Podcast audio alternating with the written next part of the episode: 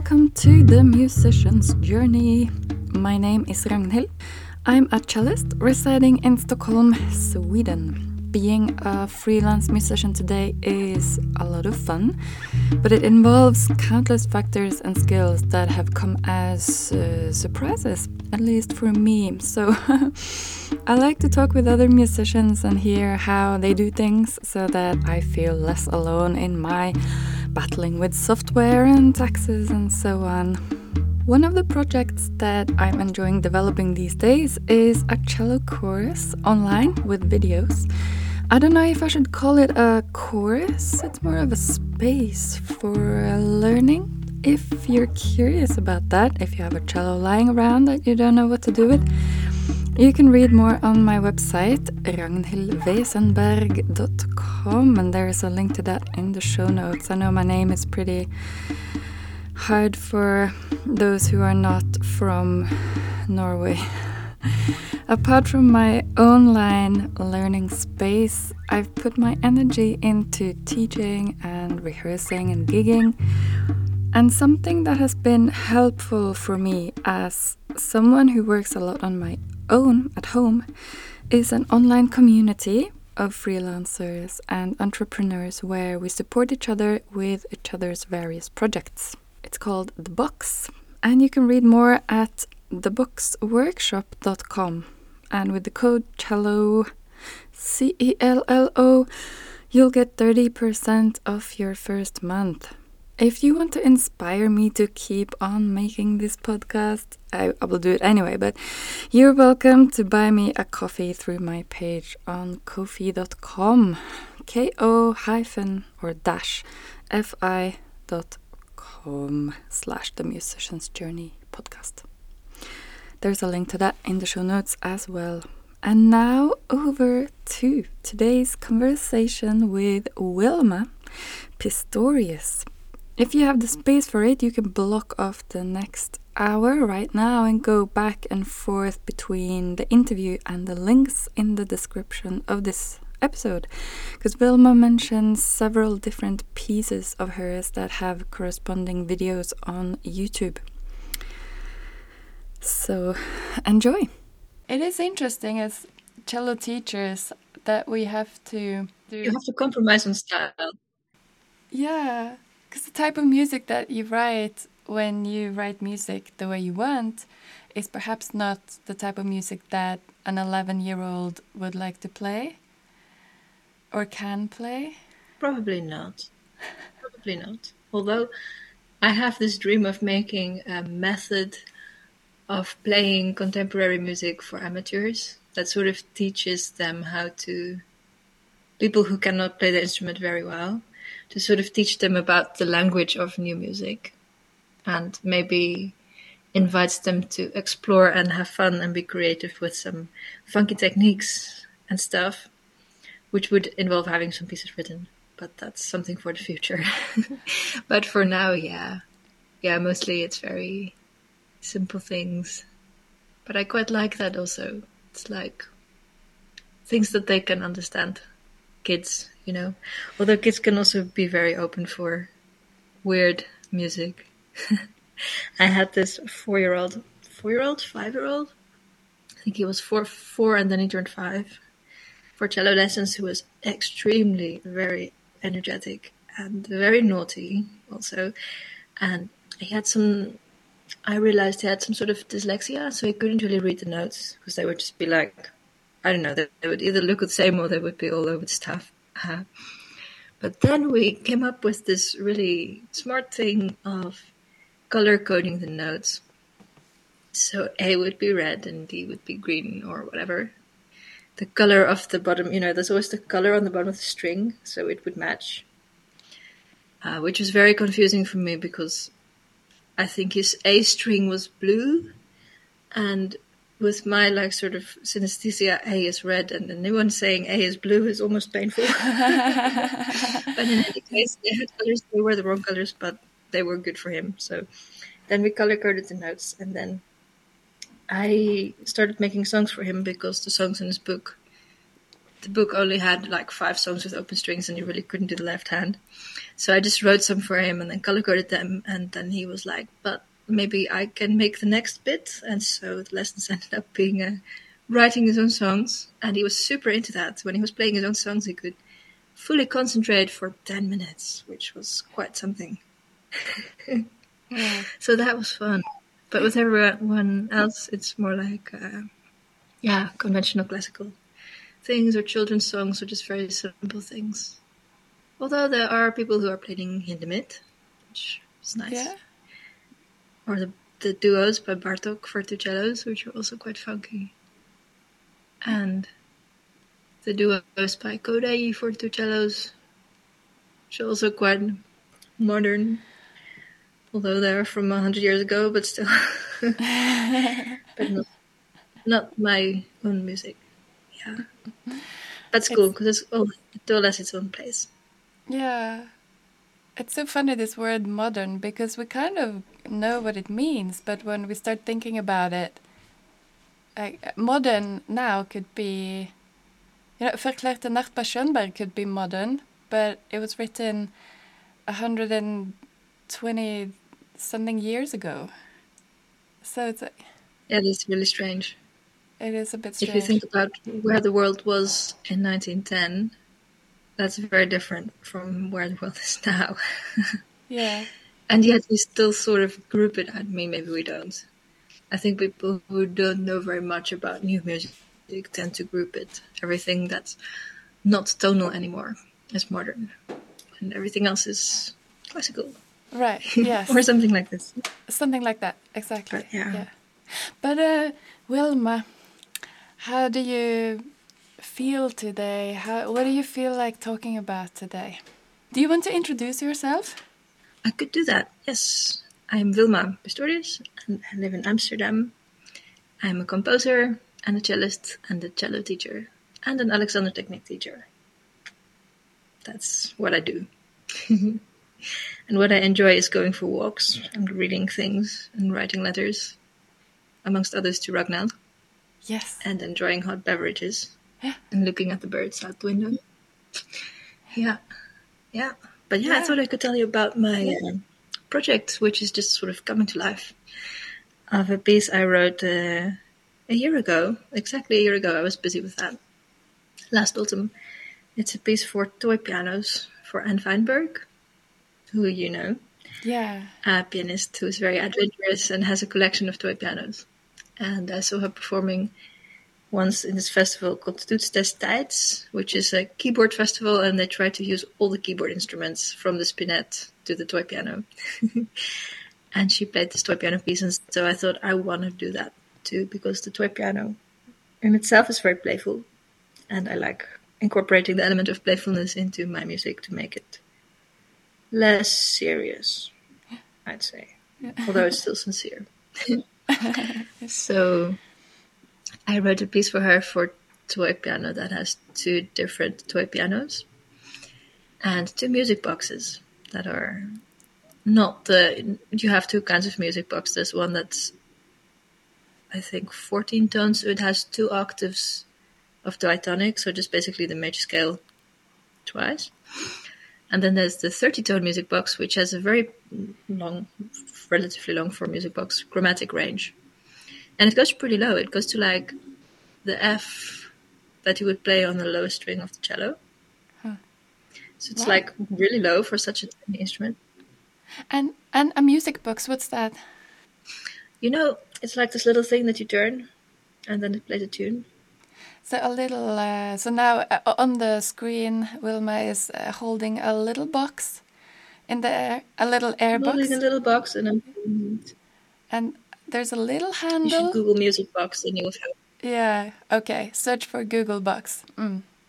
No, uh, search for Music music, Box. box. Did I say Google Box? music box. Yes. Okay. Sorry. It's very cool because you can. Uh, it has a. You need to actually make a lot by hand with the music box. So it's like this little metal thing that has a handle that you turn, and the metal thing has different pins in the inside, and each pin is for tone. And it's a bit like the pianola, you know, the piano that plays itself, except the music box you need to turn it by hand. But the actual notes are produced by the mechanism. And you tell the mechanism what to do by putting this long roll of paper into the music box. And the roll of paper has lots of lines, like horizontal. Imagine a music staff with 30 lines. And each line represents a pitch. And when this roll of paper goes into the music box, where there's a hole punched through the line, the pin in the music box will produce that note. So it's quite a lot of work by hand. Imagine you have this really long roll of paper and then you need to draw the correct notes on it. And then you have a special punch, so you have to punch the holes in the paper. And then you put the paper in the music box and then you turn it and then it plays the notes that you told it to. It's kind of like analog computer programming. and very nice to do, but you have to really pay attention. So it's got two music boxes. One is mounted on the toy piano, so that the pianist turns it. And the other music box is played by the performance assistant, which is in this case me, or an audience member. So the piece is called Secret Compartment. Uh, I'll send you a link so you can include a link to the trailer. Yeah. Uh, because we have a trailer on YouTube with a little bit of the music, and you can see the music box and the toy pianos. Um, and the piece is inspired by, well, the music of John Cage and the aesthetics of Zen Buddhism and calligraphy also on one hand, and on the other hand, it's inspired by Messier objects, which are uh, Messier was a French astronomer, and he made a catalog of astronomical objects. So you can imagine something like a star cluster or a nebula or like stuff in space that you can easily see with a not very good telescope. Some even with like binoculars that you use to look at birds. So if you are an amateur astronomer and you have a small telescope, then the Messier objects are fairly easy to spot. So they're like people who collect them and they yeah, they try to see all of them in their lifetime. mm. But these Messier objects are very beautiful. You could, for example, look up the Swan Nebula or the Orion Nebula. That's a cluster of stars around one of the stars in Orion's belt that we've probably all seen. So I just used the visual image of these objects in space to inspire pitch material. So like for example, the Swan Nebula I translated into a chord. The Orion Nebula became a chord. And so there are five chords in the piece that have all got their own star cluster. And yeah, so it's got this kind of mysterious dark night looking at stars atmosphere. And the piece is about 10 minutes long. And it's got six sections. Three of them are fixed in place and the other three have a free order. Uh, so a little bit like the music of John Cage, that you could mix and match what you want to do when. And some chance elements will determine the order of the parts. And I won't say what it is because that's a surprise. and there's also some improvisation. And uh, I will do some fun things like throwing ping pong balls in the piano or taking surprise objects out of the piano and throwing them on the floor during the performance just as a little theatrical touch. So that's fun. I wrote it last year and now we're sort of putting it together and finding places to play it.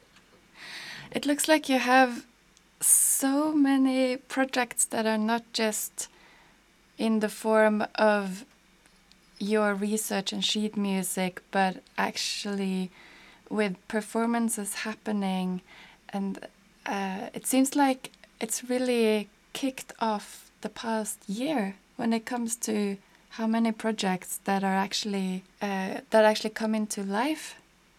Yeah, yeah, totally.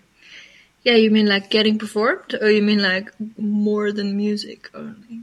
I mean the the number of projects and the number of performances. It's really you seem busier now with these things than yeah, yeah. definitely. Can you say something about why you know the the the way there? How do you get to that place? Huh, good question.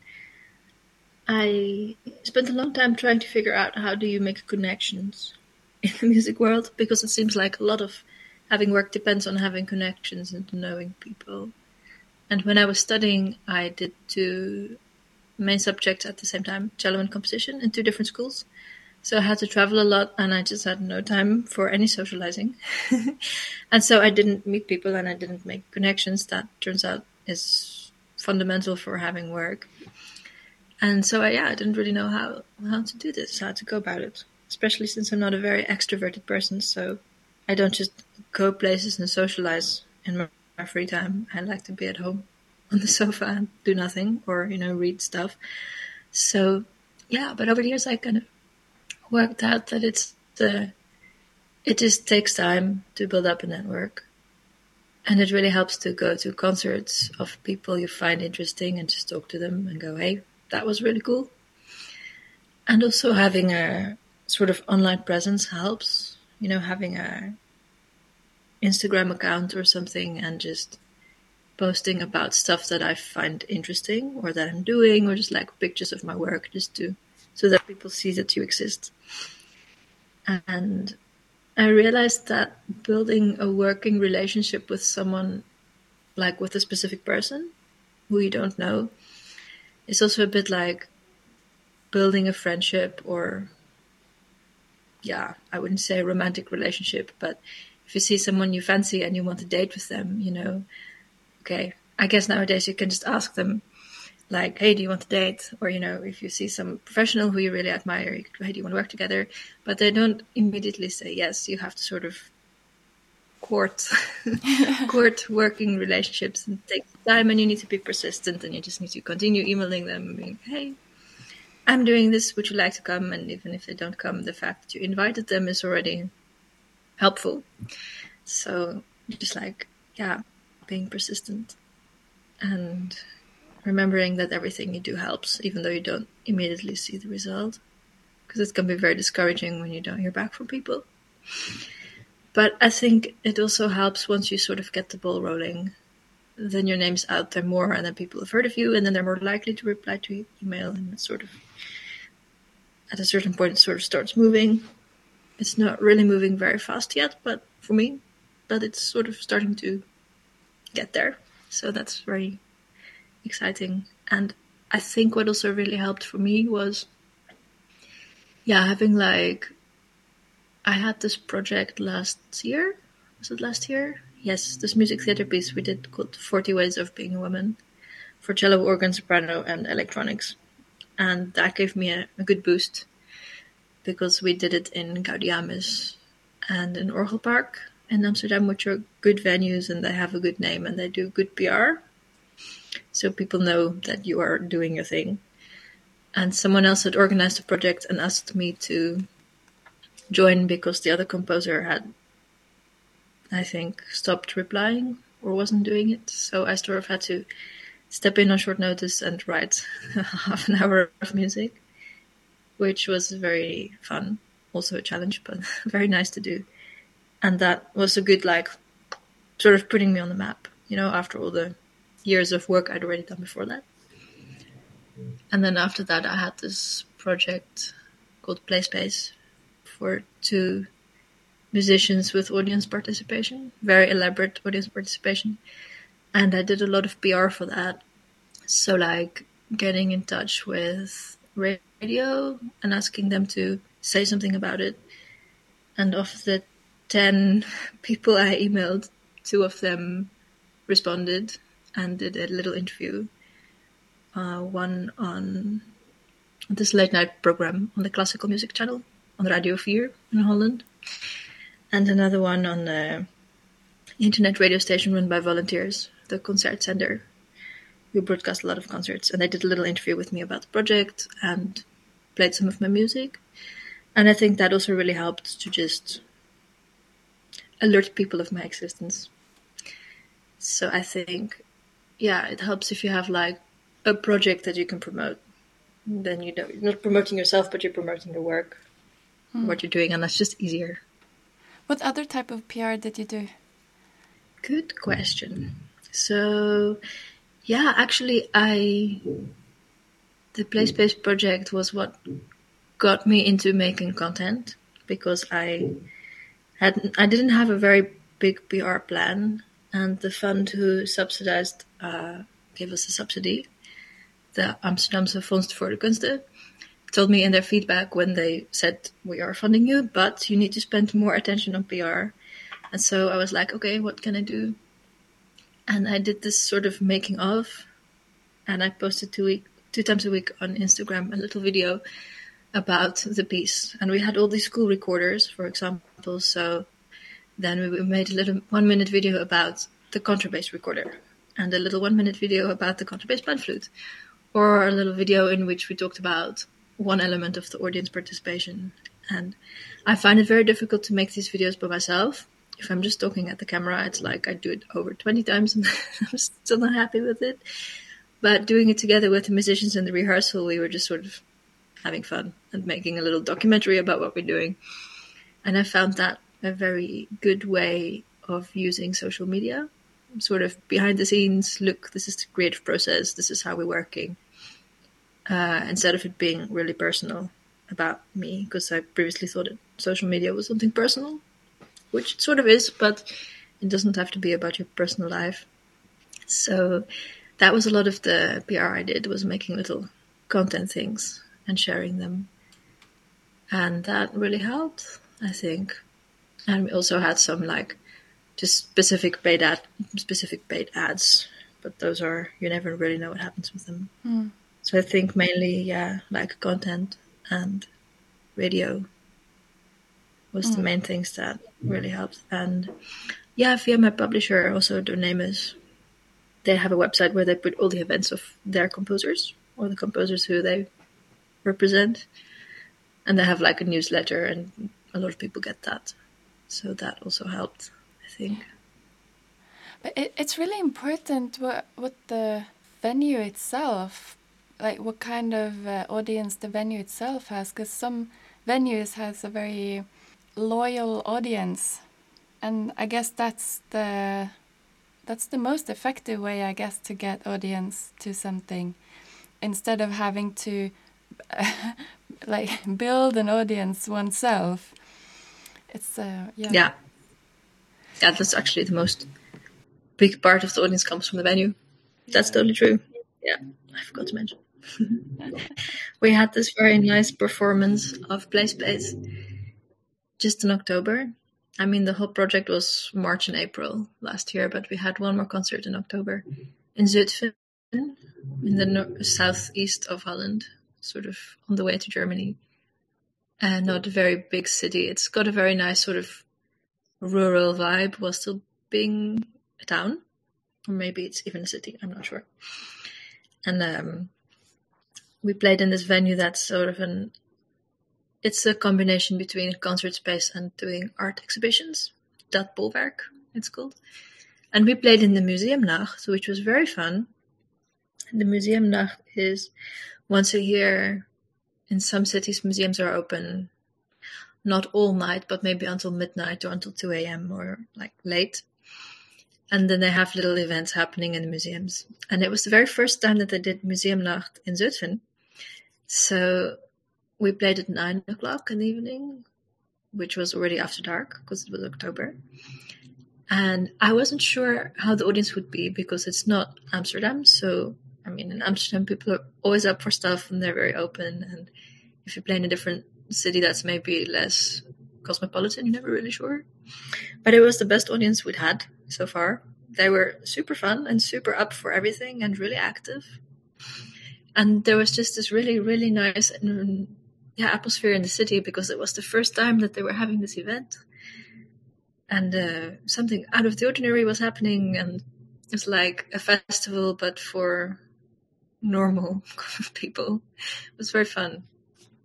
Mm. And like little lights and music coming out of buildings that are normally shut and people with their children going to do something fun. And that was really cool. So yeah, that also gave us a big audience because they did a lot of PR just from the event. Mm. And that definitely helped. Yeah. And what's next for you now? All you told me about this uh, toy piano piece. Apart from that, oh yeah, at the moment I'm doing just some boring work of preparing scores for the publisher like fixing some little layout things that just has had to happen for ages, and I finally have time for it. But um, in December, I will start to write something new that has to be finished before the end of the year. So it's just a little project for one month. It's uh, I will not say very much about the content because it's for a competition of songs for voice and piano for children between the age of six and sixteen uh, for, a foundation in Finland that promotes new music for young people. Uh, in Finland, they have this really awesome tradition where if you play an instrument, you play also contemporary music from the very start. So, really adventurous musicians you get from that. So, it has to be submitted anonymous, so I can't say anything about the content, but it has to be a song for voice and piano of five minutes uh, for children who are amateurs, and a friend of mine is writing the text. And it's going to be very nice to do that. Hmm. And then after that, I will write a piece for five string cello for the Cello Biennale, which is very exciting. Uh, to be performed by my former teacher, Jeroen den Herder. And yeah, there's a five string cello. It's got a low F or a high E, you can decide. Obviously, before you put strings on. Ah, right. And I really have to go and play on it. Yeah. It's a little bit different play apparently because the strings are a little closer together. I think it's possible that the fingerboard is less round and a little bit more flat, more like sort of in the direction of gamba, mm. but it's still like totally cello. But it's apparently confusing to play if you're just coming from the cello because your whole motor skills are not quite not quite working. Right. It's like, yeah, speaking yeah. Dutch and then learning German or yeah. something like that. And the Cello Biennale, what's that? Ha! What's that?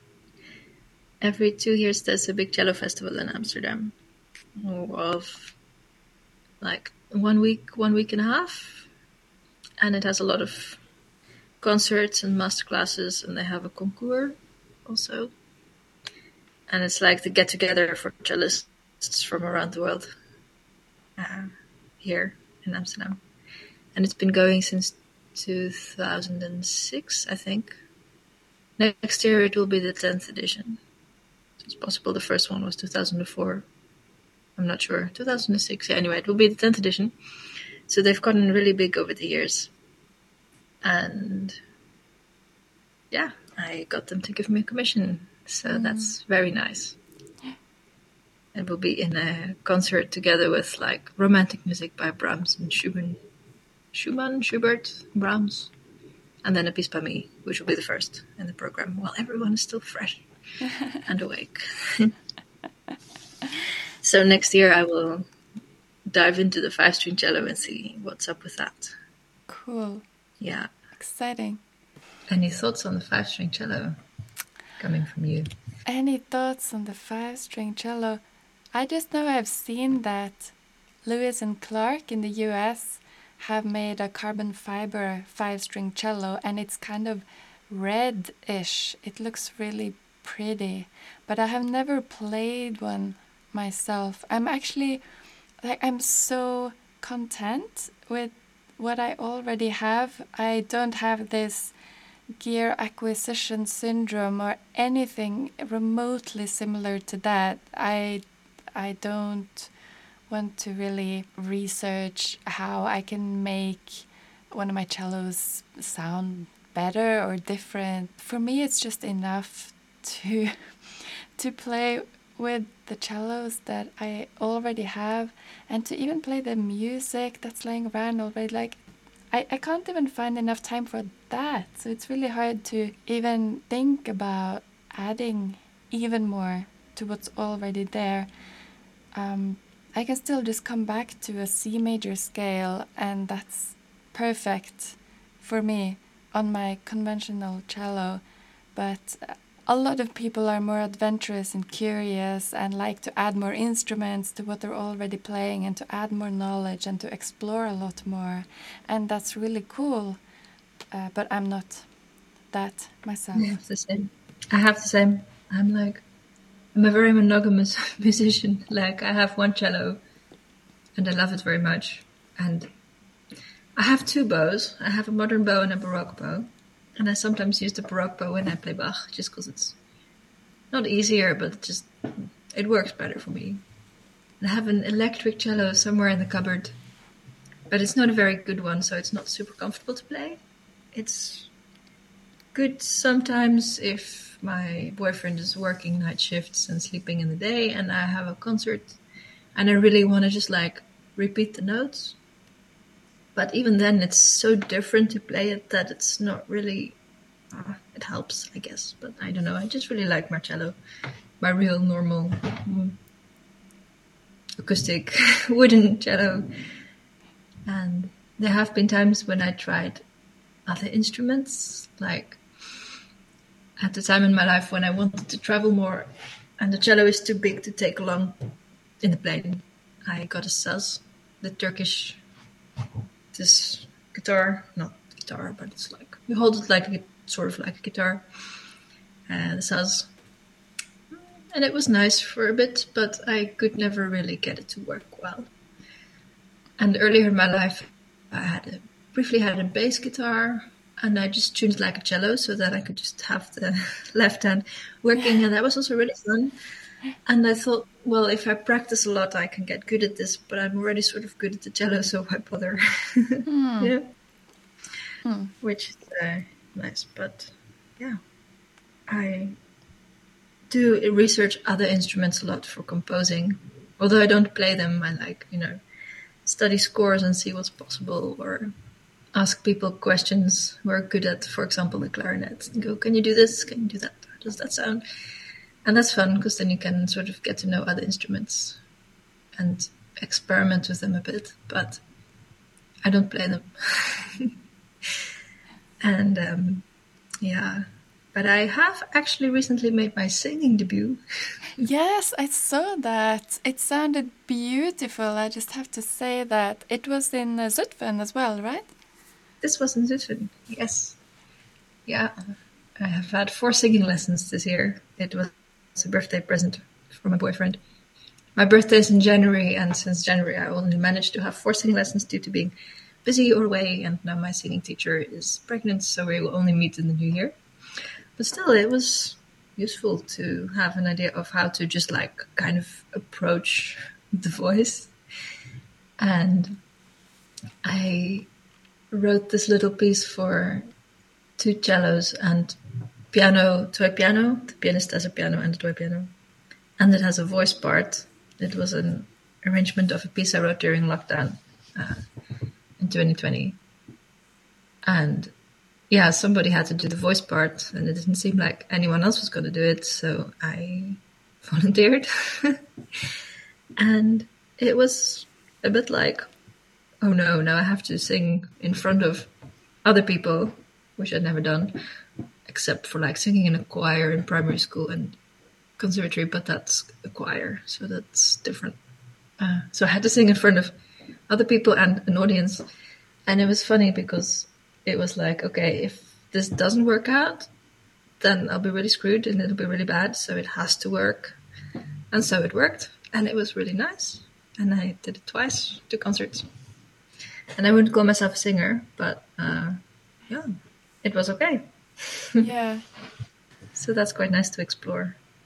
So instrumentally, you're non-monogamous on paper. absolutely, yes, absolutely. But it, it pretty much ends on the paper.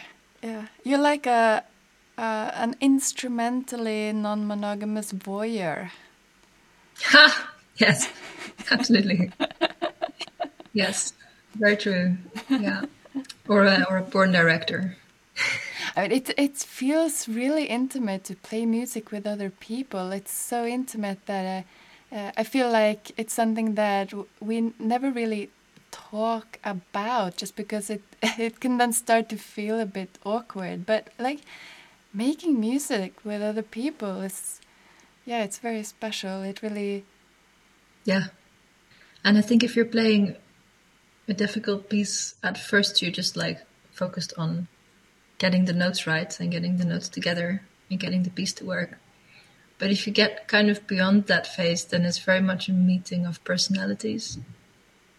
And just the way you interpret the music, you really have to meet each other and you very much affect each other. And it's nice if you can have this synergy where you both bring something to it, or more than two people, maybe three or four. You will bring something to it and it becomes something else. That's this really magical moment mm. of playing together.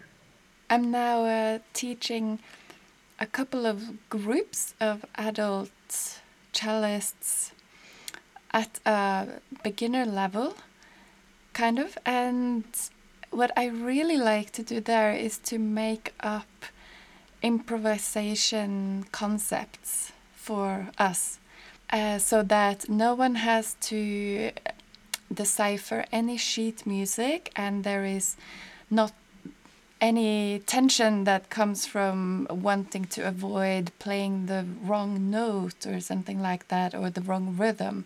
So to just free everyone from those burdens, so to say.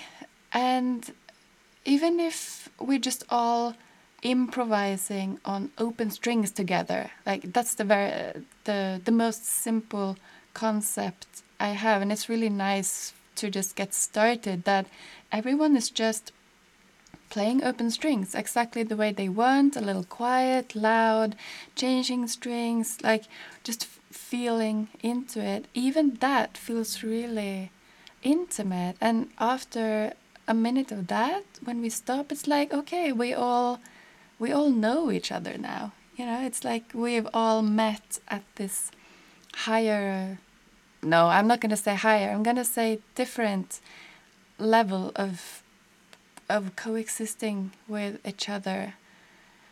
It's very special. Yeah. I think it's very cool when you get people to improvise because you don't have the sheet music. It's not in the way. And people have so much more they can do than that any well I can know as a composer or even as their teacher everyone has this sort of special skill, whether it's playing the instrument really well or being uh, awesome mathematician or you know whatever. And it's really cool if you can give space for that to come out and not only be very fixed on notes. Like, I also really like including improvisations in composed pieces where you just give a little bit of. I usually just give a scale for the pitches so that it kind of matches up with other instruments. And then giving a task or a direction. Because uh, someone gave me the very good tip that if you get trained classical musicians to improvise, we are very focused on tone and making a nice sound. And we will then just play nice sound and enjoy the sound while maybe the improvisation doesn't really have a direction. And so to give it more direction, I give them a task. So the task is, for example, try to disturb the other musicians or play with contrast between long and short notes or something like this really concrete task that they can just be creative with and that's really fun mm. and it's really cool how i like this mandarin piece the one that i sung in we performed it twice um, so it has cello one, cello two, and piano. Cello two was me, it was the same at both concerts. The pianist was the same, but the first cello is different, and the first cello and the piano have a little improvisation. So this improvisation was done by different cellists in two concerts, like two days apart, and it was really cool to see how these two different cellists just did a very different improvisation. Like you can tell a lot about a person about just like the way they the way they play with musical material and the way they interact with other musicians. It's so fun. Yeah. It's very cool. I think it's a very direct way of expressing ourselves. So definitely intimate. Yeah. Like the music you write is it's not wrong to call it rhythmically complex, is it? No. No. Not at all. Uh, like there is a lot of thinking involved when playing your music. You use a lot of quintuplets and septuplets and similar similar things. Do you then find that it's harder to find performers for your music who get beyond that stage of simply having to think of how to execute the notes? So far, not really. I mean, usually the people playing it are able to do that. And if they're not, then I know that beforehand. And then I tend to keep it a bit more simple. But what I want to achieve with this, I mean, the reason why it is rhythmically complex is because I want to get away from the playing on the beat so that it sounds more like it's improvised. And inspired by, for instance, Indian ragas, that's very much all over the place. Um, so sort of playing around the beat and then sometimes going on the beat and then not being on the beat. That sort of more fluid approach to rhythm. But when you notate it, it's going to be precise. So I think once you get it in your system, then it sort of makes intuitive sense. Not that I write it very mathematically and then you have to make something human out of a not very human system. But once it sort of flows, it sounds natural and I think it feels natural to play. But if I write for amateurs, then it's definitely less complicated. Or I just write squiggles like this and go follow the curve and make a melody. yeah, yeah. Again, be a bit more in the direction of improvisation. Yeah, that's really nice. I like that type of notation. Uh, yeah, squiggles. Squiggles. Squiggles. Yeah. Mm. Now today is a Wednesday.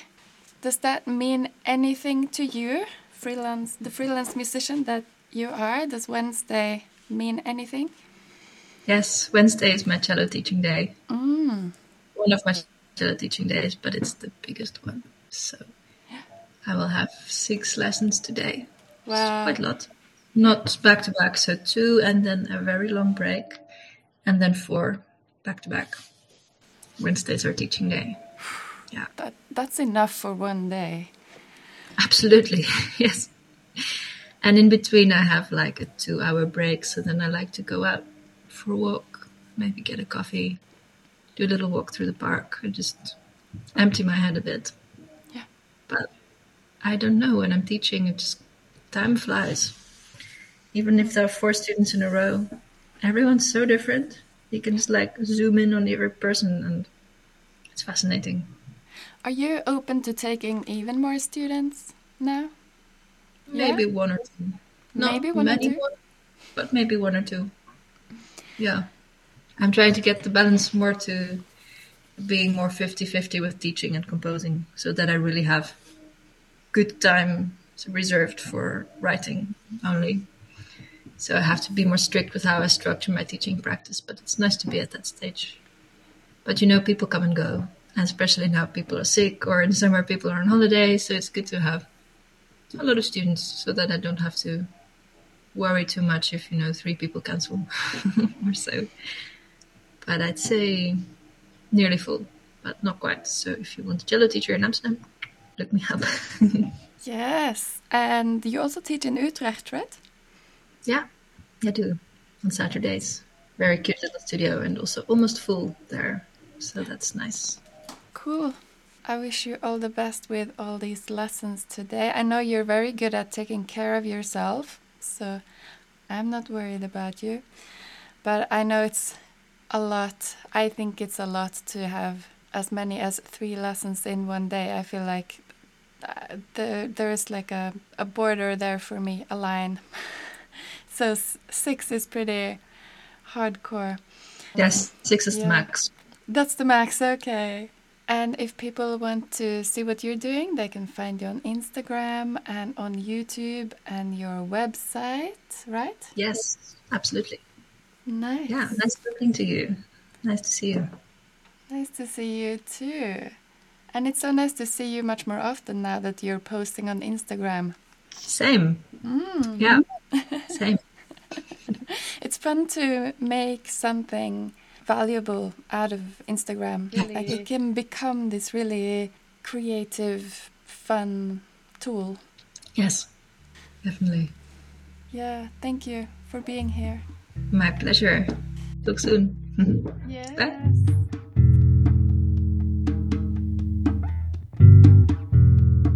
Thanks for listening. If you want to leave a comment or a question to do with this conversation, you can do so on my website, ragnhildwesenberg.com. There is, uh, yeah, the podcast is there. You can click on any episode and write a comment. And if you want to see what Wilma is up to, she's being creative with her Instagram content. And her homepage on the web is wilmapistorius.com. I'm happy you are here. Take care.